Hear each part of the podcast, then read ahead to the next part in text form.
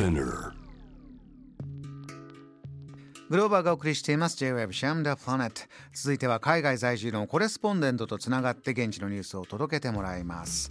今日はマレーシアボルネオ島の大自然に囲まれた町クチンでえー現地旅行会社インサーツアーズにお勤めのこの方です。鍋島誠一郎さんこんばんは。こんばんは。よろしくお願いします。クチンは今午後7時を過ぎたところ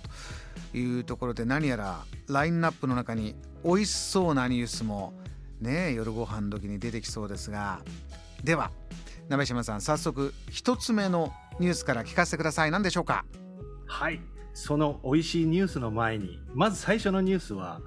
ここクチンにマレーシアで初めてのマルチフューエルステーションが間もなく開業というニュースです。フューエル燃料マルチな燃料のステーションですか？はい。従来のガソリンやディーゼルだけのガソリンスタンドから水素燃料や電気自動車の充電可能ができるマルチフューエルステーションです。そちらもそういう燃料で動く車とかたくさんあるんですか？えー、と実際はですね今稼働しているのは、えー水素燃料のバスで市内の公共バスで利用されているもののまだまだ流通していないという、まあ、指摘もあります、うん。まあ、電気自動車もそんなにたくさん走ってないです。うんでもできるできたんですね。はい。まあ、燃料供給のインフラが安定しないとそういった車も普及しないだろうという考えから先にスタンドをですね設置しようという考えみたいです、うんそうするとここからさらにじゃあ今おっしゃった水素燃料水素エネルギーなどの生産もどんどんどんどん増えていきそうなんでしょうか？そうですね、サラワク州の州政府としては、その水素エネルギーの生産もですね計画されていまして、将来的な輸出も視野に入れているようです。輸出も視野に入れて。あのいらっしゃるボルネオ島はこう大自然っていうことですからこの環境問題とかいろいろな動きというのはスピーディーに進んでいくんでしょうね。あだと思います、まあ、希少動物やですね、えー自然の、まあ、自然保護、保全の動きはですね、まあ、前々からありますけれども、まあ、こういう技術的な動きっていうのは非常に興味深いと思います。うんまたね続報も教えていただきたいニュースでしたがさあ2つ目2つ目のニュースはいかがでしょうか？はい、もう一つが美味しいあのお話でございまして、ました。はい。はい、えークチンのグルメ、まあ、この美味しいものがですねユネスコの美食都市に認定されました。は美食都市という認定があるんですね。はい、そのユネスコの中で、えー世界各地の文化、えー潜在的に持っている可能性を発揮させるというプロジェクトの中で音楽、文学、工芸などのカテゴリーがあるんですけれどもその食文化というカテゴリー、まあ、美食都市として認定されました。鍋島さんクチンはそんなに美味しいんですか？いやーまあ私が言うのは手前味噌になってしまいますが、えーまあ個人的な印象なんですけど、まあマレーシアは本当に美味しいものが多い。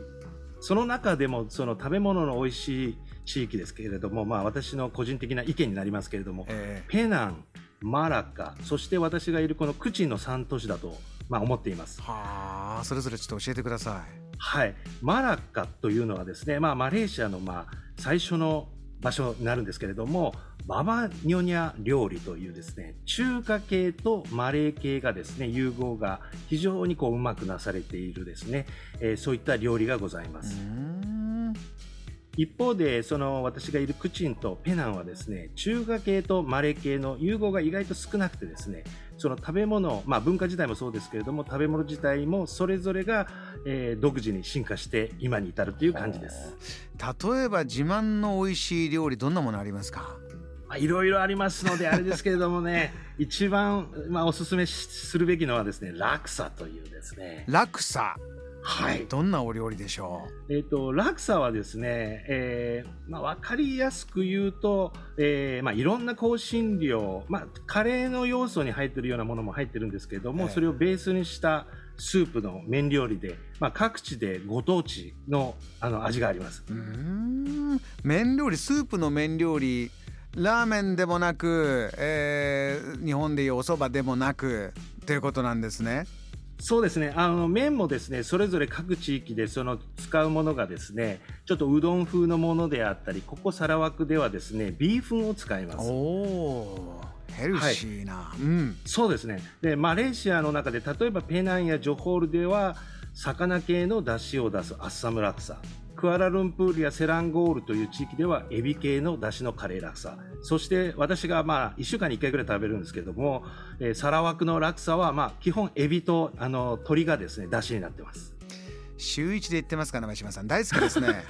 そうですね。いやこれ食べるとですね結構元気が出るのでやはりいろんなこの香辛料が混ざってるのは非常にあのいいのかなと思いますけどもね。これねラクサあの日本でもきっとね食べられる美味しいところがあるんでしょうからリスナーの皆さんもよし食べ行こうと今思ってると思います。他にももう一つぐらいおすすめあれば聞かせてください。はい。もう一つはですねもうサラワクの柄発端あのまあまあここがまあオリジナルと言われてるんですけどコロミーというのがございましてコロミーというのはですねこれこそまあラーメンと言ってもいいのですが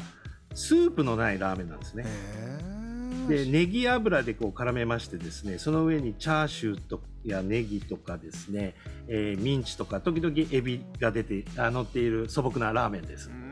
美味しそう。お腹なりますねこの話は。あの多分ですねイメージしづらいと思いますので一応写真をお送りしておきましたので後ほどあのご覧いただけるといいと思いますけれども。ありがとうございます。この後ちょうどディナータイム来ますんでね。もうリスナーの皆さんと美味しい写真見せていただきたいと思います。コロミっていうのはこれもじゃあ鍋島さん普段そうやってじゃあしょっちゅう食べるようなそういうものですか皆さん？そうですね。まあよく朝ごはん昼ごはんまあ深夜の夜食とかも食べるんですけれども、うん。クアラルンプまあ、要するにこのこちらのサラワクの方々でクアラルンプールとか他の地域で働かっている方がですね、まあ、口に戻ってきて、まあ、一番最初に食べるのがコロミーですね。ソウルフードっていうような感じなんだ。そうですね。で逆にですねこの人たちが戻るときはですねお持ち帰りにしてですねあの1食あたりをビニールで全部くると、まあ、あのスープがありませんからね持ち運びしやすいんでしょうね、うんうん、それをですね、えー、10個単位ぐらいでですねビニール袋なんで飛行機に乗ってる時にビニール袋でぷよぷよしているのが大体コロミ持ち帰ってますね。そんなに持ち帰りますか？はい。食べたくなりましたコロミはいぜひ。ぜひ鍋島さん口ん料理がね世界中東京でもたくさん広がることを祈っております。来年もお願いします。今年たくさんの現地からの最新ニュースありがとうございました。ありがとうございました。よろしくお願いします。また良いお年を。失礼します。いや最後は美味しいニュースでした。マレーシアボルネオ島の町クチンから鍋島誠一郎さんに伝えていただきました。JAM The Planet